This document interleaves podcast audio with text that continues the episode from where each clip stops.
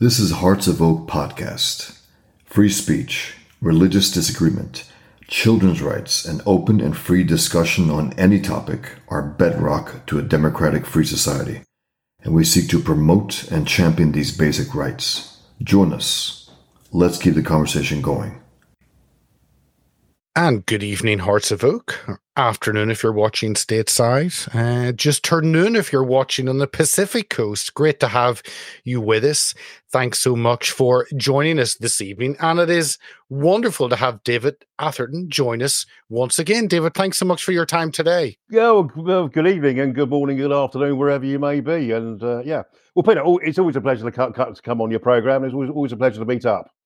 And you were doing the, we are talking before, you were doing the late stint on Talk TV where oh. people can find you often. yes, indeed. Yeah.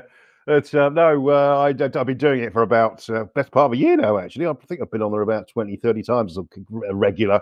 Started off being irregular, and uh, I think it seems, seems to have gone from from um, every three weeks to two weeks and now weekly. So, uh, yeah, it's, it's a late show on Talk TV. Um, normally starts about 11 o'clock at night. And uh, what I do is I, I, I, they do record it, and uh, what I do I, I, do post do post the whole two two or three hour show. So uh, keep, keep, following me on Twitter, and you, and you get the updates. Absolutely, and on your Twitter at Dave Atherton twenty, and you just passed the one two three four five six. I have indeed, yeah. I was, I was, I was so astonished. You know, would have been about I don't know 2012 when I got up to a thousand followers you know, I was I was oh, equally astonished when we got to ten thousand, but to hit the hundred thousand, I, I just find it unbelievable. I've got no idea what I'm doing right.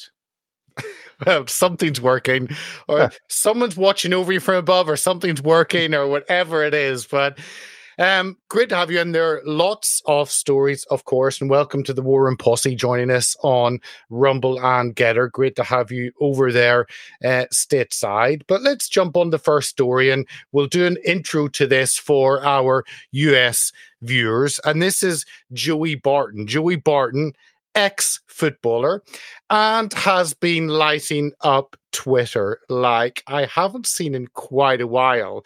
Um, so this is one of the the posts of many. One of the safer posts to read out. He says, "I was surprised by your wife." He's talking to Ed Balls, an ex-politician. This is his wife, Yvette Cooper, also a Labour politician, calling the people of Knowsley far right, considering it's been one of Labour's safe seats for decades.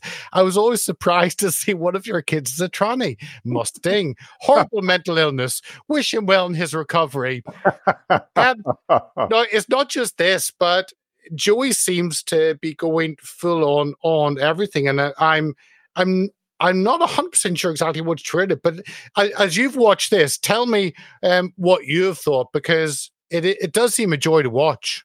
Well, it does indeed. Yes, it's uh, it's you know, it's the whole establishment, uh, you know, in, in, meltdown, isn't it? Sort of thing, you know you know, you, you know, he criticised uh, those two uh, those those two football commentators.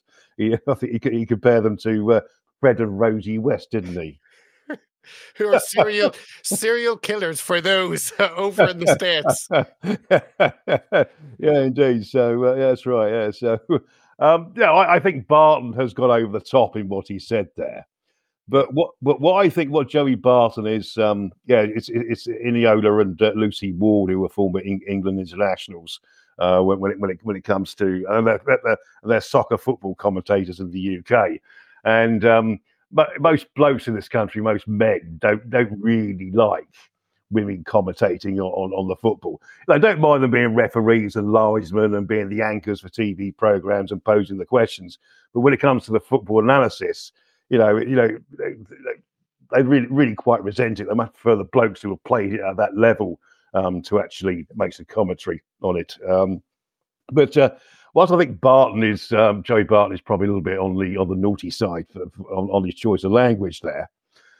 You know what he's doing is he's speaking for a lot of people um, that you know have got fat, head fed up of having political rec- correctness ram you know rammed down their throat.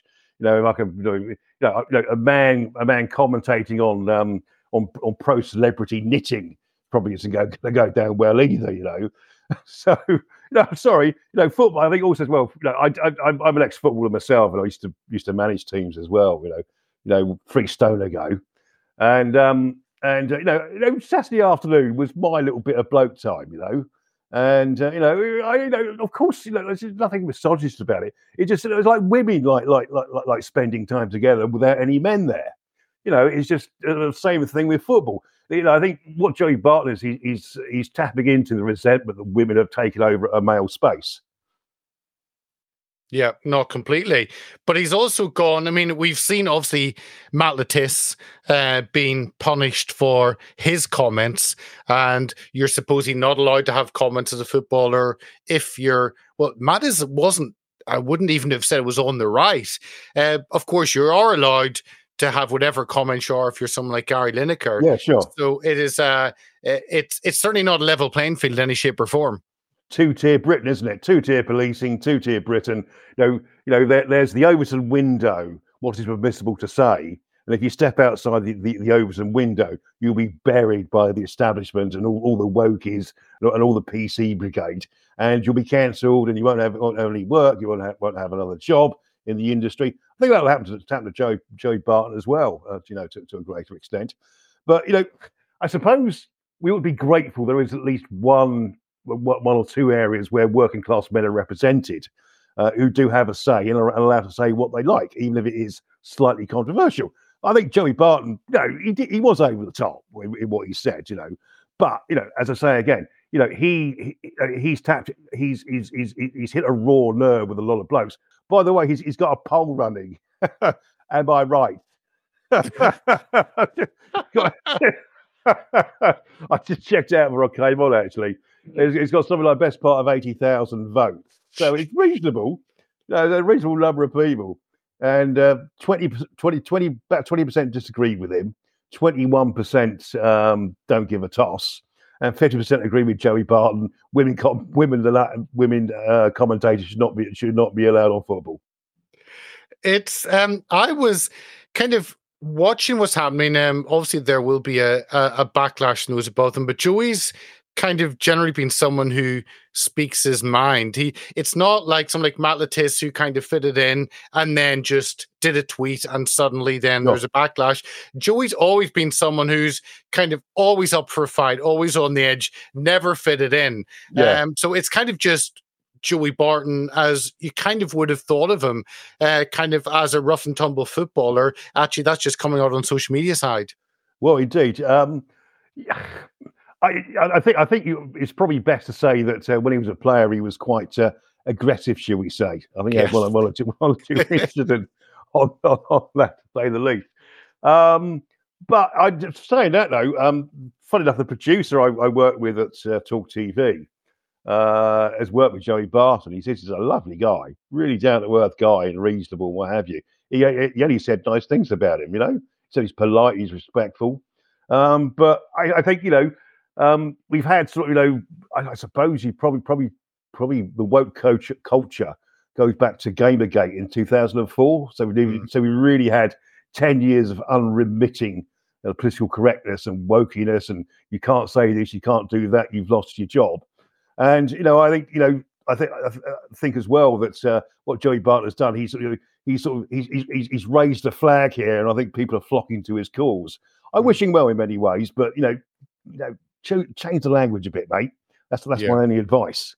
No, uh, I, I I agree. I would certainly would remove some of the some of the language on. I don't think language necessarily adds to it, but hey, uh, yeah. uh, who who am I to critique whenever he's setting Twitter on fire? Let's let's move on to something completely different, and it's the the topic of religion and this is Islam.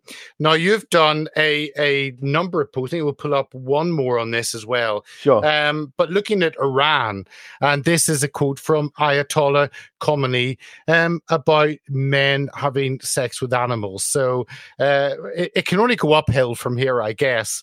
Sure. But it's it's interesting that I think often in the West, it's thought that actually cultures all fit in and can combine and but there is a massive cultural clash between Islamic ideas and between Western ideas. And I think this kind of points that out. Sure. Um, I think also, well, I, I, when, you said that to me, I was quite surprised actually. And uh, I, have seen that before, actually, and I've tried to trace that back to, to, to an original source. I think it I think it does exist. I think that is true. But what why I think there is so much zoophilia, I think that's a polite name for for sex with animals, zoophilia, um, is that because you have in Islamic culture that the principle of multiple wives, but the principle of multiple wives, um, you know, there's a lot of single men, you know, single men knocking around who who, who have got nothing, mm. and so they have to get rid of their sexual frustration somewhere. And uh, you know, this is one of the reasons why they like coming to Britain. I'm sure it's one of the things, one of the reasons they, they like coming to Britain. Um, you know that you know that women here are available, and we, we tend to be relatively monogamous in the sense we tend to have one-on-one relationships. You know, people mm. might might commit adultery or straight from the fold, but generally speaking, it's very very rare for a you know for a non-Muslim in this country to, to have you know more than one wife.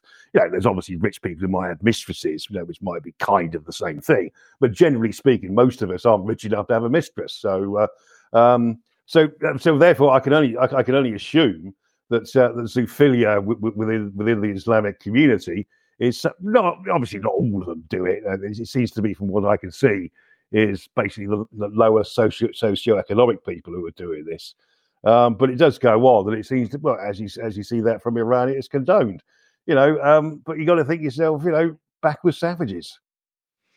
It is, and I, let's bring up the next one because it fits into that, but is about how women are treated and you put up the barbaric regime of Iran has resumed the public flogging of women for failing to wear a hijab. Roya Heshmati received 74 lashes for her crime, the crime of not wearing a bit of clothing on her head. Um, sure.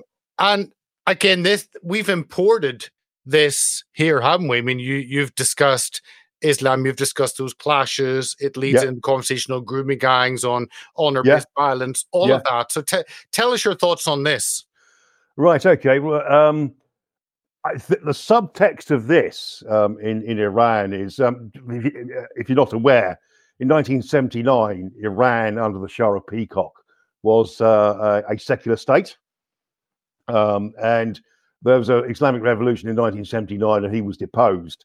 Um, I think what happened was Jimmy Carter was then president of the United States of America, and he thought Iran was was getting too powerful, and he was quite happy to see the Islamists take over the country. Absolutely, absolutely terrible decision. Um, and so, therefore, uh, the Ayatollah Khomeini was the first lead, leader of, of the Islamic Revolution, um, and he's he, he's um, uh, what's what I'm looking for? He's uh, uh, applied most draconian laws, and uh, particularly on women, um, whereby you know um, in Iran you will be stoned for adultery. Women are obliged to wear the hijab, um, and there's been a great revolt against it. Um, uh, it's, it's, not only it's not it's not only the forty lashes lashes we have to worry about. Um, I've, I've just, look look just very briefly looking up looking up her name at the moment, but uh, uh, some women have actually been executed for it. Um, Rita uh, Geravand uh, was was executed. She, she was arrested by the Iranian morality police, and she was beaten into a coma, and she later died in a coma for simply not wearing a hijab. There's a subtext here, is because um, the Iranians are getting increasingly, increasingly angry at the Iranian regime. I don't know whether you know, um, 35% of Iranians have converted to Christianity. Mm. 35% as a, as a mark of protest. And uh, have you have you noticed um, the the Iranian flag uh, with with the Iranian flag? There's two types. The Shah Peacock had a lion on it, and uh, the Islamic uh, uh Iranian uh, flag has a what looks like a tulip. Apparently, it means Allah.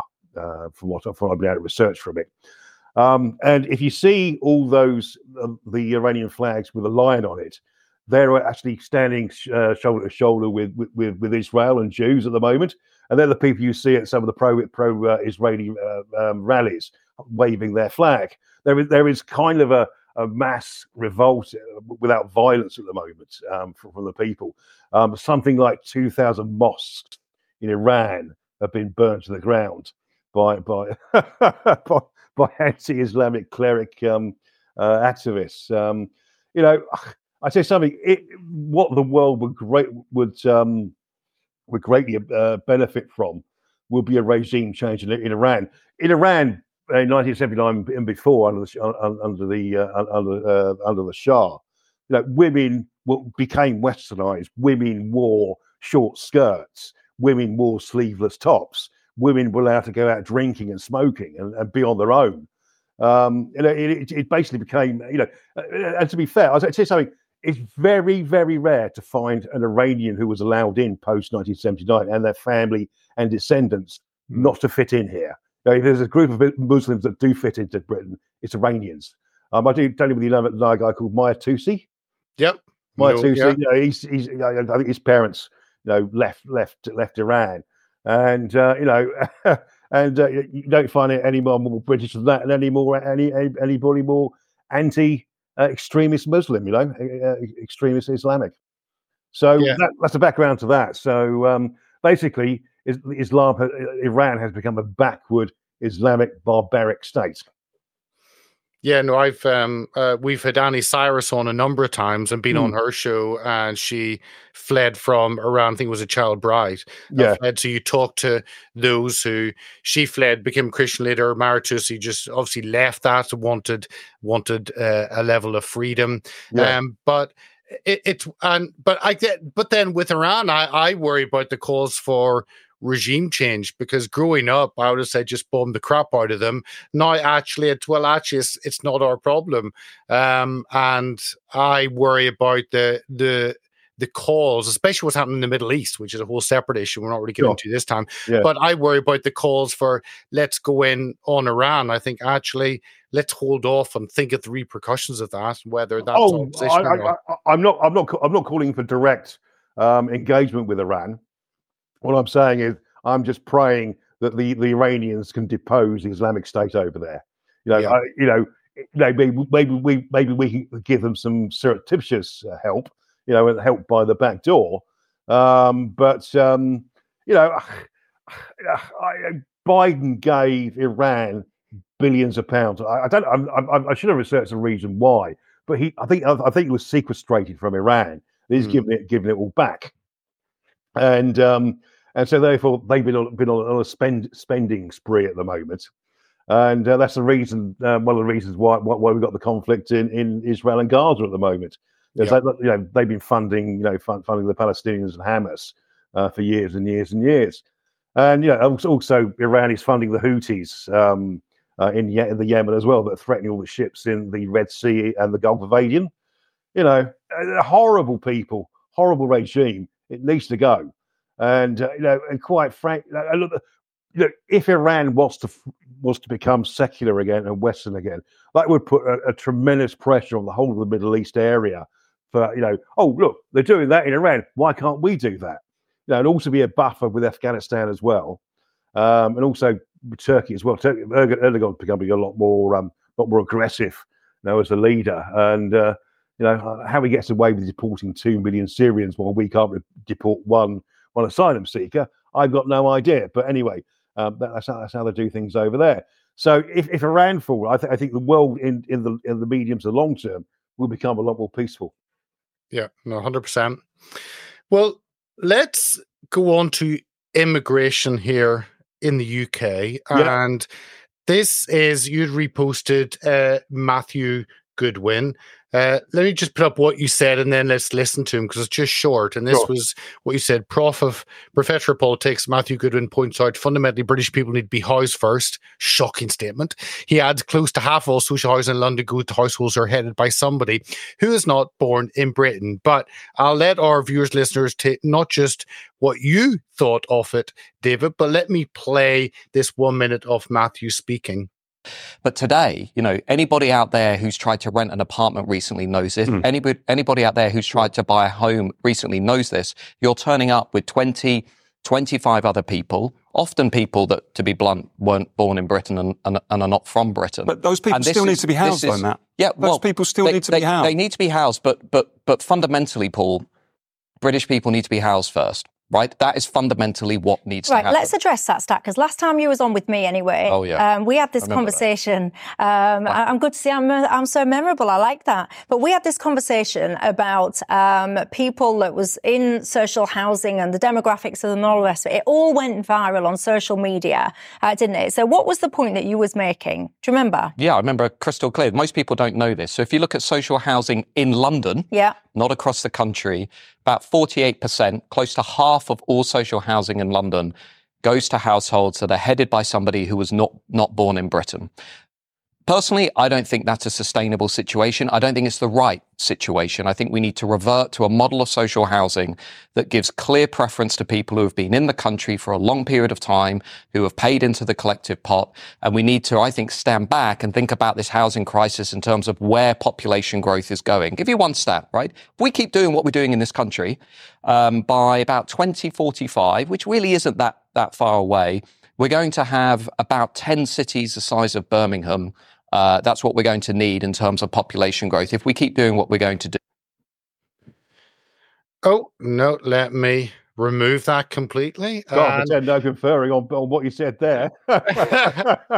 so it, it was, uh, I've, I, I've really got to like Matthew Goodwin more and more the more I've I've seen of him. Um, and earlier on, I kind of thought, well, he's maybe just um, like a think tankish person kind of hatched on with the Tories, but actually, um, over the years, maybe he it it mightn't be that he's moved. It might just be my perception of him has changed. But I've really enjoyed and and this was was full on common sense that actually the government should be thinking of British people and and housing them. How dare um, them? Yeah, how dare them? You know. So uh, tell tell your Matthew Goodwin. What what are your what are your thoughts on him, and what do you think of his comments on this? Well, he's been, he's been on a journey. I think.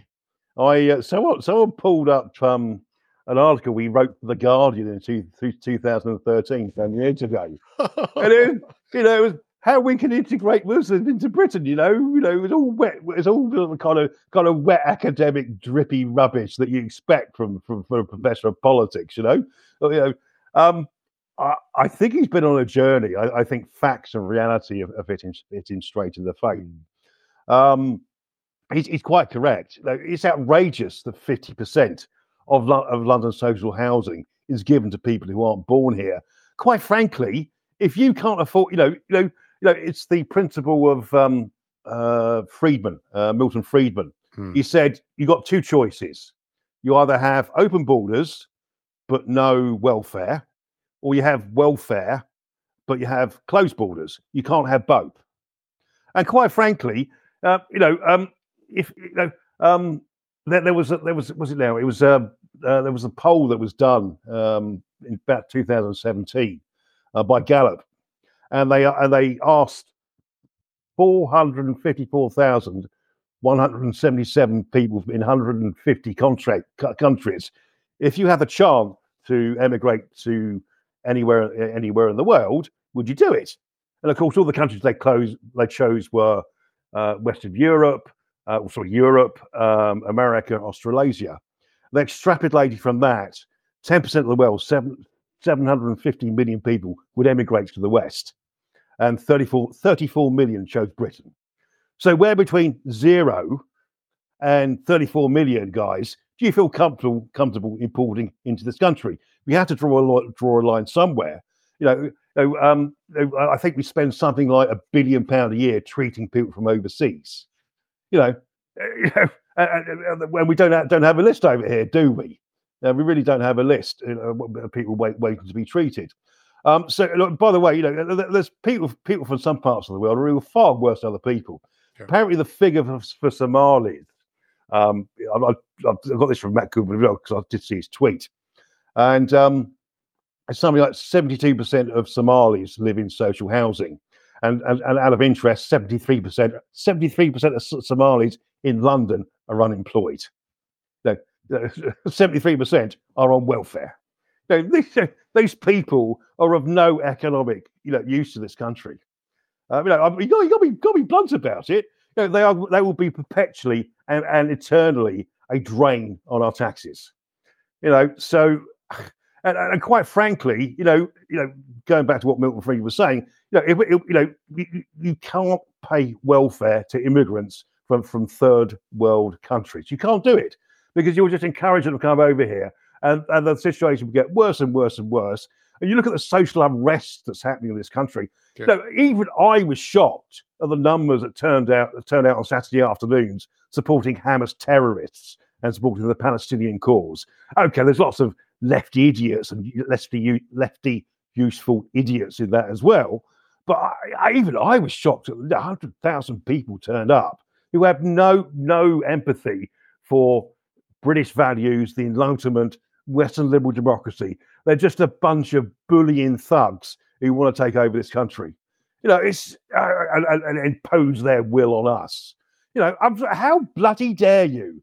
You know, really, you know, uh, quite frankly, you know, this is a marvelous opportunity. Excuse me, I'm ranting at the moment. This is a marvelous opportunity for get get get the police, get the army in, whack, you know, arrest them all, get hold of them. Let's have a look at your documents. If you're not a British citizen, you should go home. And I mean, now you're on the first plane out of here. You know, what will happen is, uh, uh, you know, have I ever mentioned to you the history history of Texas to you? Um, no, we've have had a number of Texans on, but um, let me give the history of Texas. This is where it might end up. This is the most politically correct example I can think of, Peter. In, Texas uh, was a part of Mexico. And in the 1820s, um, uh, President Santa Anna um, encouraged Europeans from America to settle in Texas because it was completely underdeveloped. And ironically, most of the people who went over there were Americans of British heritage. And so, you know, being British, they went to Texas. It's semi desert. I've been there myself. My brother used to live there, actually. It's semi desert. And with their, with farming and cat, cattle rearing and what have you, um, they, they made it a success. But anyway, cut a long story short, they became the majority in Texas. And in the east, east of Texas were, were cotton fields. And the British Americans wanted to import um, African American slaves to pick the cotton. And Santa Anna, rightly and understandably, uh, uh said no. And that sparked a war, um, which uh, Santa Anna lost. So basically, you know, they, you know, Santa Anna lost Texas as a piece of Mexican land because mm. because of by from, from sheer mass immigration of Americans into the state. In fact, Texas was an independent country for about seven years until they were taken over by the Americans. Now, this is, you know, this this sort of sectarianism, this violence. You know, we've seen it. We've seen it in, in Ireland and Northern Ireland.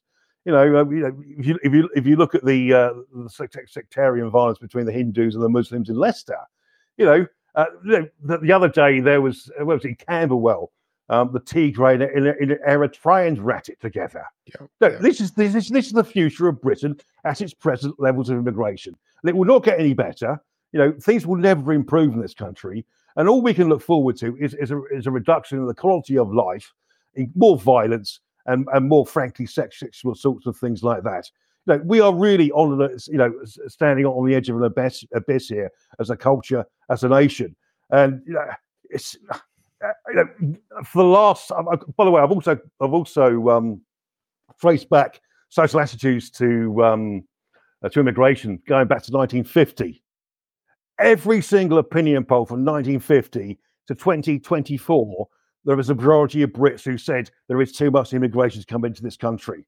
You know, and I'm not threatening anything here, but we've tried the you know, we've tried persuasion, we tried our tweets, we've written to newspapers, we've voted in general elections, and we're still being bloody ignored by you know by, by the establishment of this country. Where else do we ha- where else can we go? Yeah, and the, one of the problems is those politicians at the top. I'm sure Rishi Sunak doesn't understand the pressures that it causes on your community, um, and literally when they don't understand the difficulties that people face to yeah, give sure. them the housing ladders. Sure, yeah. you know, you know, you know, you know, this is a bit, you know, a bit, a bit of a bit of a, you know, a, you know, a stereotype, a pastiche, if you like. But you know, you know, if, for example, if you're a scaffolder and you live on a council estate, you know, and you know, and you know, Ali's playing his greatest hits of, of the Taliban at two o'clock in the morning. You know, when you got when you got sort of gossamer tissue paper walls in your council flat, and you got to go to work at seven o'clock in the morning, stick up full stories of scaffolding. You know, you you pass the stairwell where where a load more of them are sitting. You know, they, they hate you because you don't buy their drugs. You know, you know what kind of you know it's all right when you live in Amsterdam and you've got this massive Georgian house. It's about ten foot full, you know, ten foot thick walls. You know, thank you very much. You know, and you know, your next door neighbour, you know, is the ambassador, you know, of the of the Ivory Coast or something like that. You know, he's a very civilized geezer, no doubt. But the rest of us have to pick up the pieces of your decisions. Yeah, not completely. Sorry, I'm, I'm ranting again. Sorry. No, no. Uh, let's let's move on to well, actually said it wasn't going to touch Israel. We're not really, but let's this Lee Hurst and to bring a bit of, of comedy into it. Uh, uh, Lee Hurst is so good. Breaking news: the IDF say the main reason for the leveling of buildings in Gaza is to make it safe for Owen Jones to visit. Cranes have also been removed. it it is showing the hypocrisy of of the left, and I, yeah. it would be wonderful if Owen Jones went in with a LGBT press flag and and went there and maybe did some reporting, but I guess he would feel unsafe. Well, we would always him to Iran or Saudi Arabia or Qatar or you know there, there's a whole host of countries. You know, 14 Islamic countries have got the death penalty for homosexual acts. You know, um, uh, we touched on Iran very briefly. Um, the the, uh, the left supported the Ayatollahs in 1979 in Iran. Uh, they called it you know, uh, Marxism with Islam. That's what they called it. Marxism with Islam.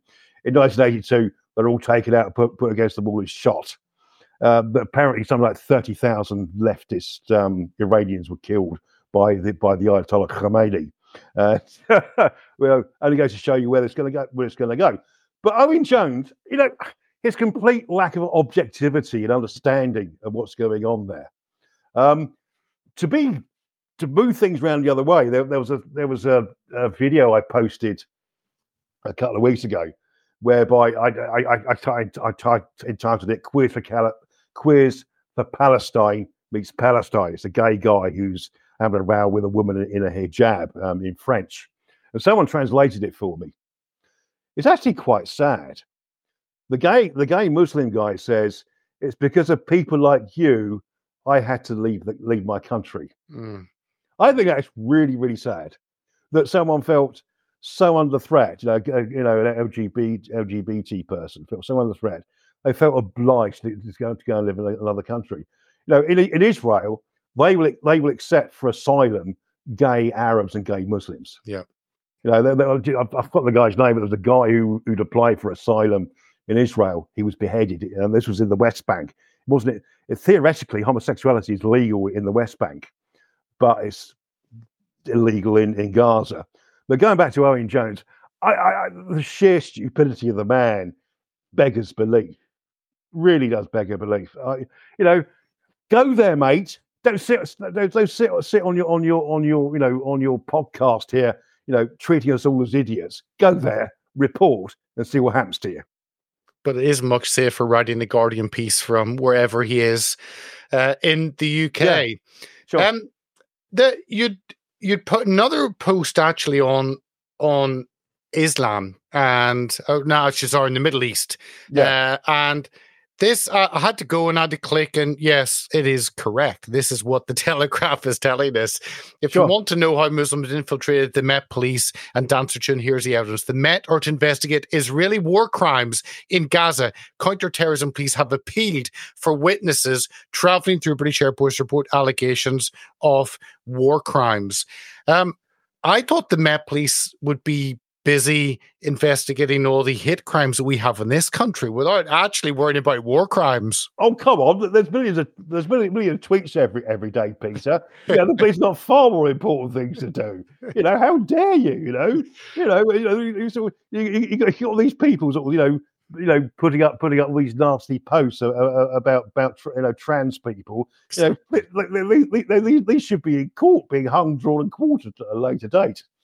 I, I think um, I think the best to be trying to, to um, give some balance here. I think they, they, also refer to Hamas terrorists as well. Um, but is that I not just, a hate crime to call Hamas terrorists? I don't know. Well, well, yes. No, I, I think I might be safe on that one for a change. um, but uh, uh, to, to, answer your question, uh, to answer your question on this one, um, that is that is just appeasement.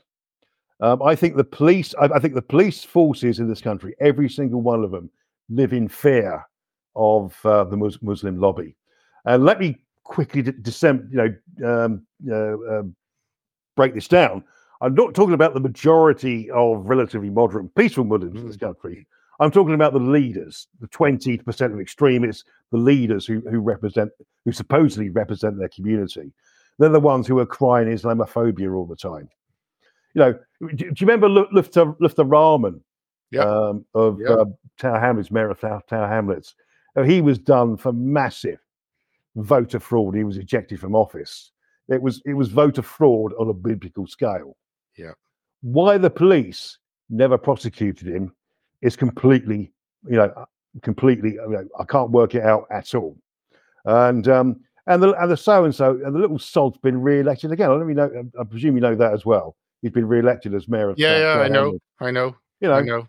Um, it's like um, you know, it's, it's, like for example, Rotherham. You know, 1,400, 1,500 girls were raped. Yeah.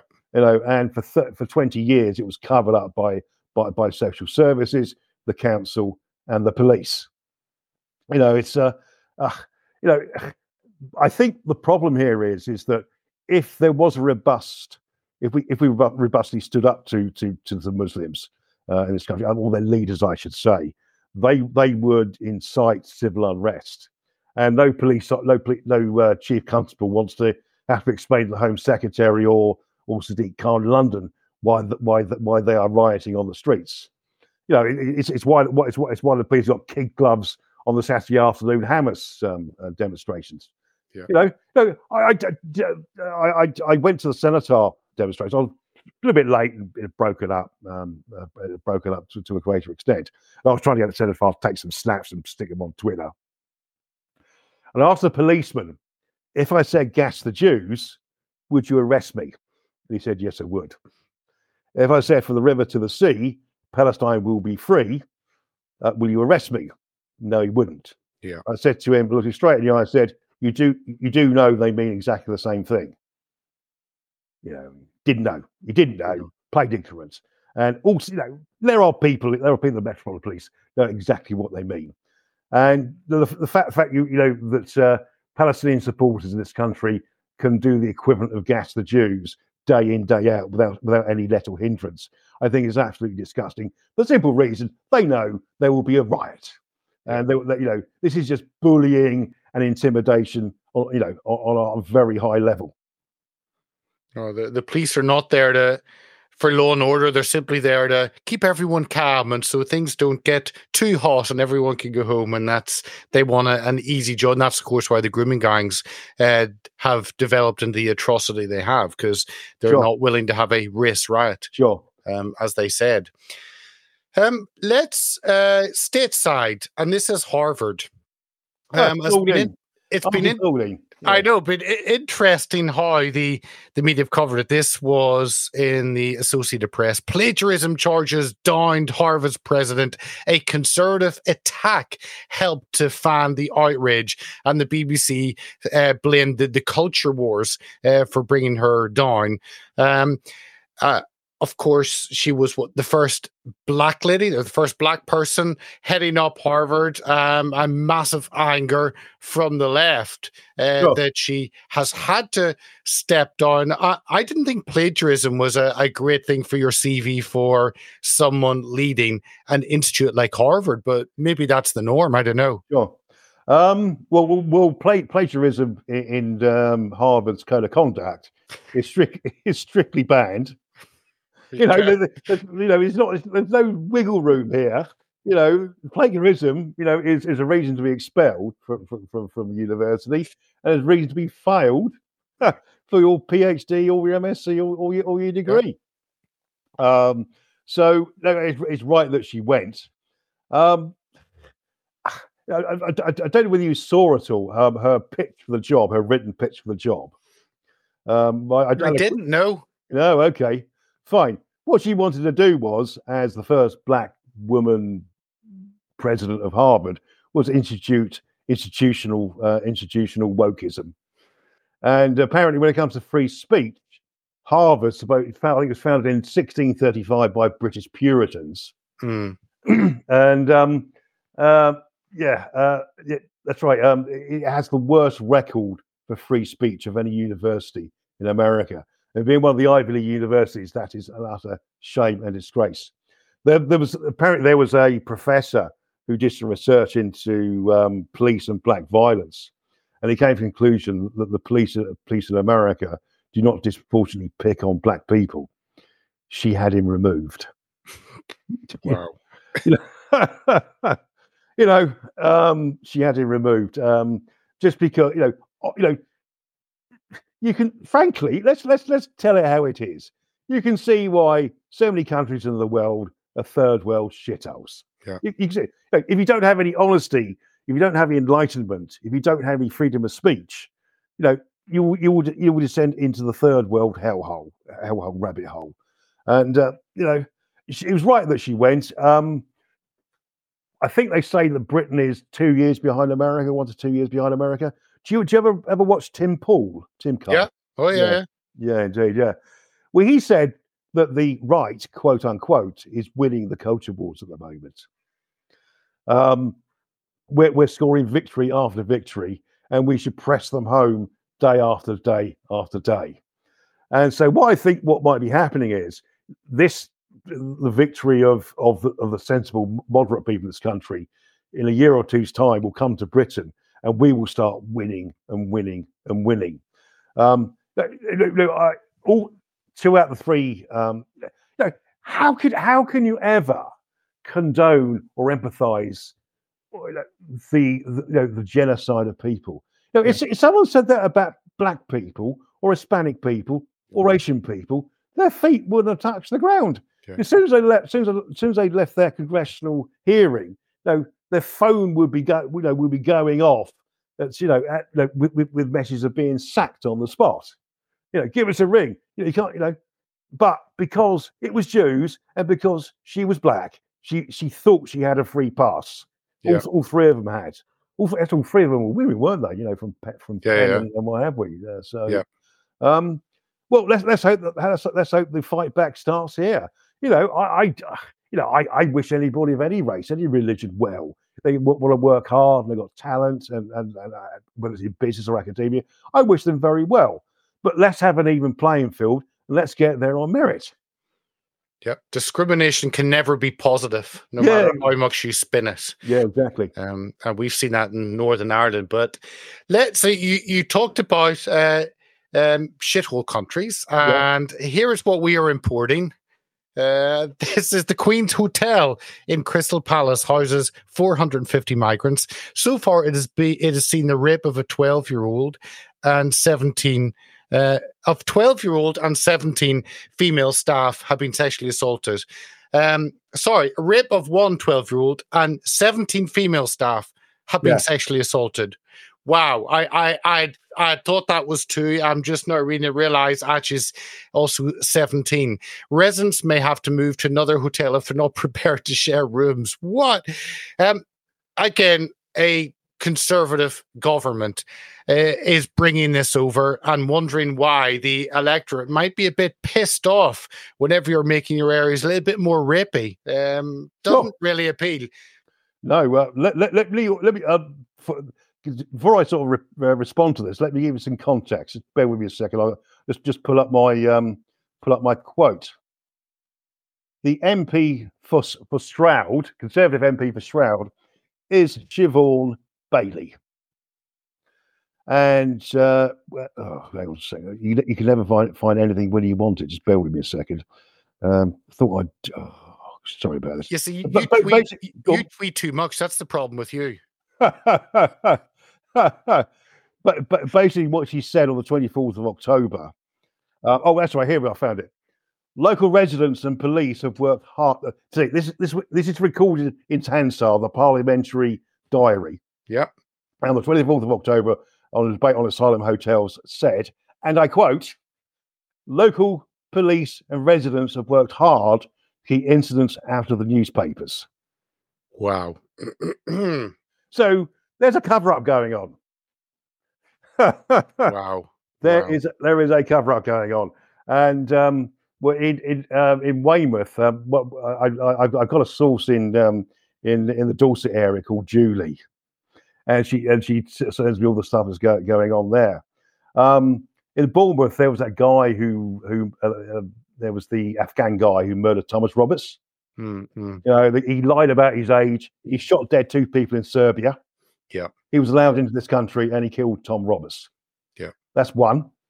Um, and also recently, there was a woman who was quotes sexually assaulted by two men in Weymouth as they were coming out of a nightclub at three o'clock in the morning. There is up and down the country major, major incidents in and around asylum hotels, and the and the government is doing their very best, very best suppress to suppress what is going on. You know, when you have bored, low educational migrants from third world shitholes, I'm just going to use the word again, often of of uh, you know uh, with with with uh, being brought up in Islam, it is a recipe for disaster. It's a recipe for for sexual assault and violence in some cases. Not all. I'm sure the majority are, uh, you know, have a certain certain level of gratitude attached to them, but there's a substantial proportion that don't. And what I really object to is a government that is weak in sending these people back and weak in dealing with the problem, and also police are complicit in covering up as well. Yeah, no, it's a it's a failure on multiple levels and one of a conservative government's making. Uh, but of course, but there's good news. One great thing the Conservative Party have done, and uh, I'm sure you were so overwhelmed with joy, David, when you saw that the whole backlog has been cleared. It's just gone. Sure. And this is magical, absolutely magical. The government can take this backlog, and they said they were going to get rid of it by the end of the year, and they have. Just like that, they've just spoken, and it is done. Um, I wonder, has there been a little bit of uh, messing around with the figures?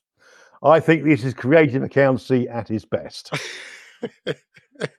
you know, you know, you know, I, I, I, I could have a PhD in, in, in chartered accountancy, and I could do a better job than James Cleverly. James Cleverly, I think, has been promoted to um, to Home Secretary because he's weak and he's pathetic, and he won't make any decisions. He'll do do as his civil servants say. Um, the, you know, we are being gaslit as a country. Um, Rishi Sunak uh, has no motivation or empathy with, with with with the British public on this. He's just mouthing what what he needs to say to stop uh, uh, uh the losses of the, of the, next general election. Um, the, the really sad thing about it is, the really sad thing is, I think there's 106 people who were part of the One Nation Conservative grouping in the Conservative Party. I think had about 300 300 MPs, hmm. and they tend to be more senior people as well. The One Nation. It was it, was, it was the people that um, Baroness Thatcher referred to as the Wets. Yes. you know, these are the people who you know who who, who you, you, can't get a fag paper between them and Liberal Democrats. Yeah. You know, and I and what what I, I the thought of a Sir Keir Starmer government fills me with fear. But unfortunately, if, if you want, want to look at the long-term solution, I think I think the Conservative Party in the next election needs to be slaughtered.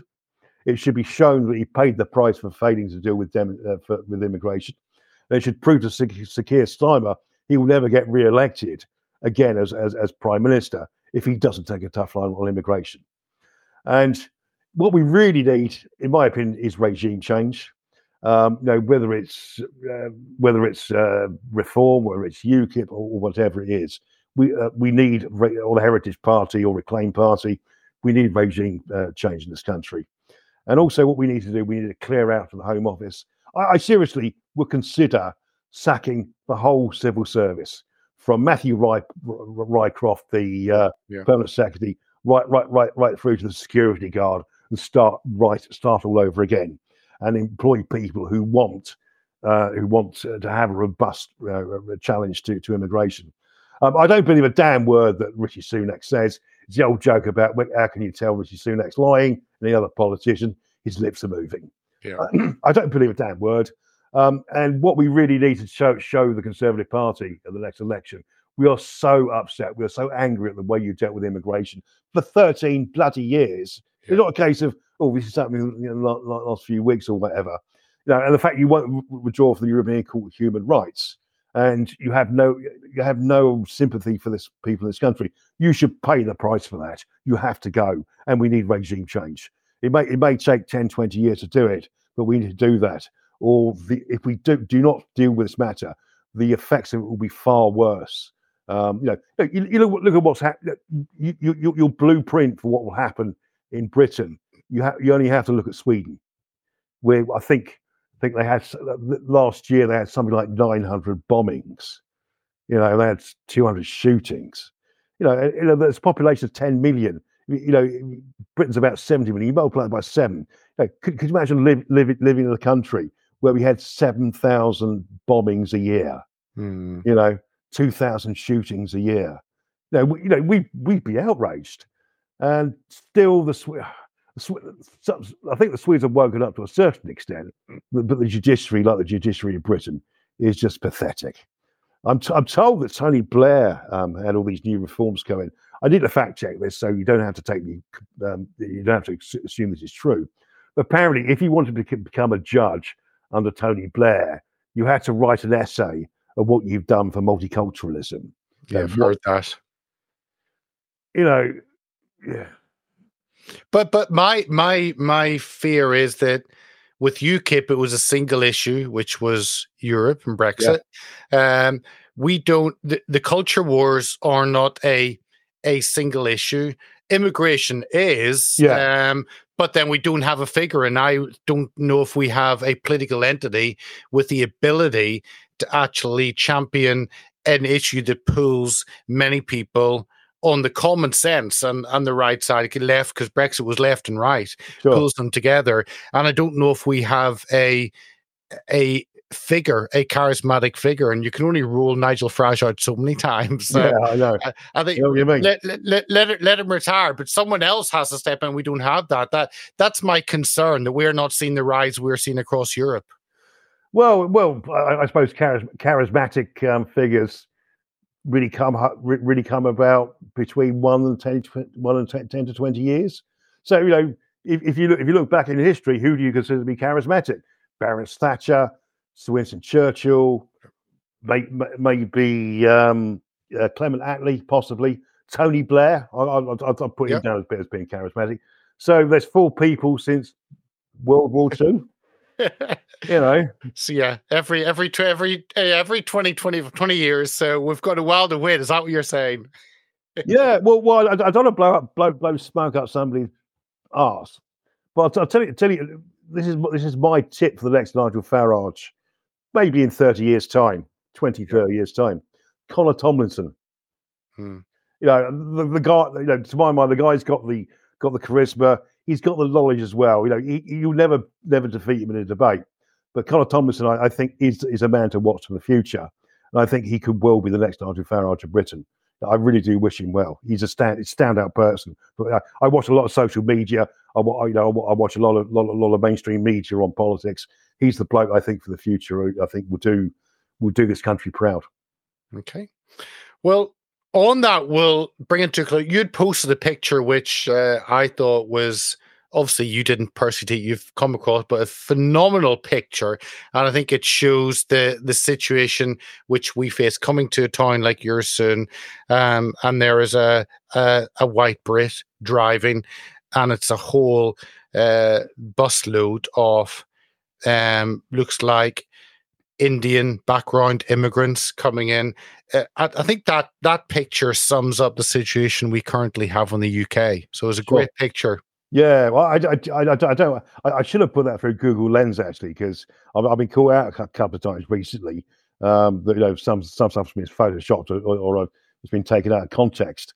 Um, but um, yes, um, that is the future we're looking for. Um, I think between 2050 and 2060, uh, will be will, we will become a minority in our own country at current immigration and birth rates. Um, we have a very stark future. You know, our children and grandchildren have a very stark future to look forward to, and we are just making things worse. And there is no stopping. There's no stopping the establishment. Um, I think all, all, the wokies that, that work, there are, there, you know, the whole establishment of this country, academia, the civil service, politicians to a greater extent, um, hate Britain. They have no respect for Britain. We deserve to be a minority. Us, us Europeans deserve to be a minority in our own country. And I think that's very, very sad. I think when it comes to empires, I think Britain is probably the most benign that ever existed.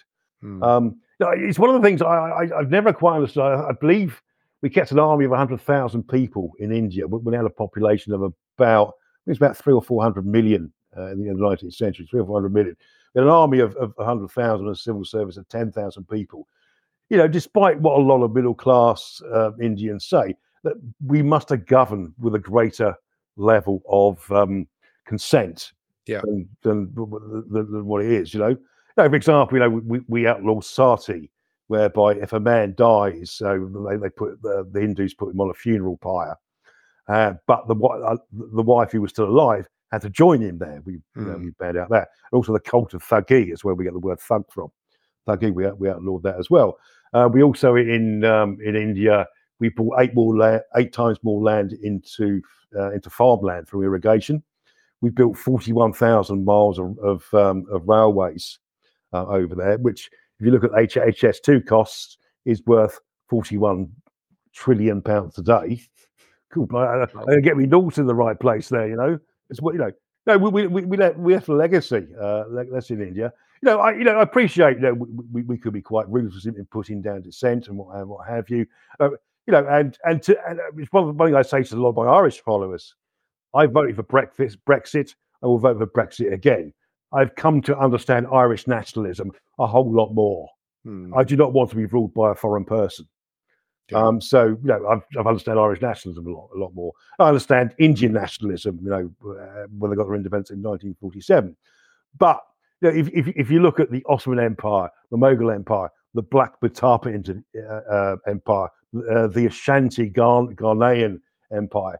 They, they, they were brutal wars and which involved slavery, slavery, the selling of gold and ivory. Um, and it was achieved by conquest. They were just, you know, they were far worse than, than the British Empire, you know, far, far worse. Um, you know, and if you look at some, some, some of the Islamic empires as well, again, they're, they're far more brutal than us. Um, and, and, what do we do? We spread democracy, uh, we, we, spread science, uh, we, we spread goodwill, we, you know, philosophy, you know, good ideas. You know, if, if you want a really hard comment on this one, you, Britain in, a, in the Americas um, uh, colonized, obviously, America and Canada. The French and the Portuguese uh, settled in, in, in Central and South America. And really, it wasn't until the 1970s that these countries in Central and South America became vaguely democratic. They were mostly ruled by Marxist or or, or fascist dictatorships, mm. and they remain achingly poor, you know, to a, to a, to a greater extent. You know, if Britain had gone to South America and the Spanish had gone to North America, I think the results would, would, would have been would have been reversed. You know, South America would, would, would be prospering, uh, and North America would be dirt poor. You know, so uh, we we as we as an emperor, I think people should have a lot more gratitude for us. Yeah, yeah, hundred percent. Well, on that we will finish off, David. Thanks so much for coming on, and people can obviously follow you on your Twitter handle, which is there, David Atherton twenty. Thank sure. you so much for your time today, Peter. Thank you for inviting me on. It was always a pleasure always good. And let me just leave the viewers with one thing in house. Uh, uh, we have our podcast. Dwight Schultz has just dropped number seven. Dwight, my childhood hero from A Team, Howling Mad Murdock, and it's phenomenal to get to know him um, and for him to do that podcast for us every couple of weeks. So the seventh one has just dropped. So do go and find that on Podbean or any of the podcasting apps, whichever ones you use. So on that, I'll wish you all a wonderful rest of your day, rest of your evening. Enjoy your weekend, your Sunday, whatever you're doing. Have a great time. I will be back with you on Monday evening at eight o'clock as usual. So thank you so much and Good goodbye night. to you all. If you like what we do, sign up to our mailing list. Donate, share, and subscribe to our many platforms at heartsofoak.org. Thank you for listening.